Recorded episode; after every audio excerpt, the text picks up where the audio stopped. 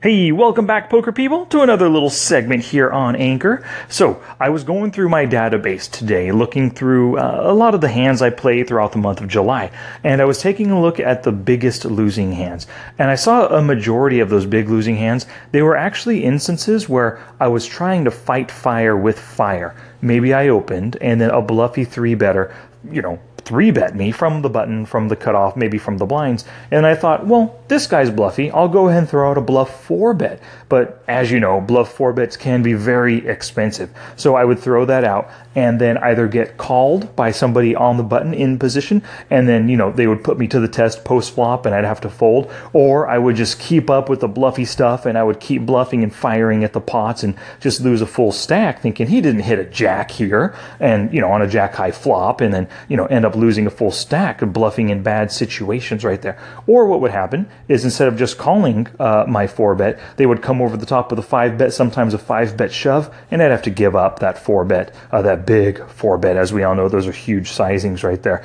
Uh, sometimes 25, even up to 30 big blinds, depending on Mm, I guess depending on the situation. So that's the lesson that I need to mm, I need to learn. I need to ingrain that in my game is do not fight fire with fire. If somebody gets bluffy, I have one of three choices, right? Not I'm sorry, not if somebody gets bluffy. If somebody is really loose aggressive and likes to bluff me a lot and, and likes to play for big pots, likes to likes to do a lot of betting, I have one of three choices really.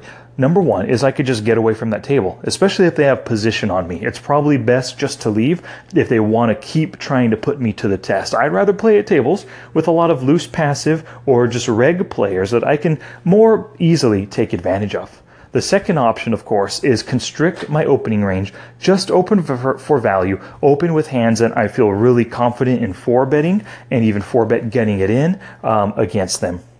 And the third option, of course, is just to play super snug, um, which I guess kind of goes along with option number two, constricting that range. But it also go or constricting that pre-flop range. But it also goes when I talk about playing snug. That also goes to post-flop play as well. Um, I need to really pay attention, assign my opponent a range, and if my hand, which oftentimes it doesn't hit the flop all that well, if my hand does not have any strength, I shouldn't be trying to throw out bluffs and get aggressive against aggressive players, especially if they have position on me.